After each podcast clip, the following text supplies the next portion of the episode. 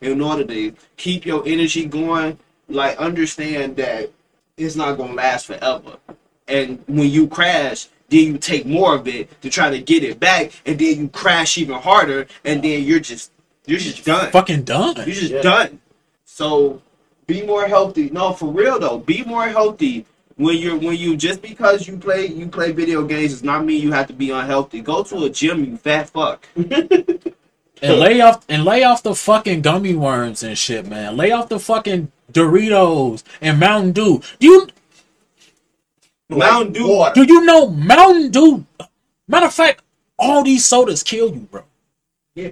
This this shit really fucks you. Not I'm not saying you have to cut it off cold turkey, but if all you doing is over Everything, consuming, everything is good in moderation. there we go. Moderation is is key. Do not overindulge anything that you do. Do it in moderation. Everything is okay in moderation. And while I understand stress and depression and things such as that, I got a real important message for you guys that go through that shit.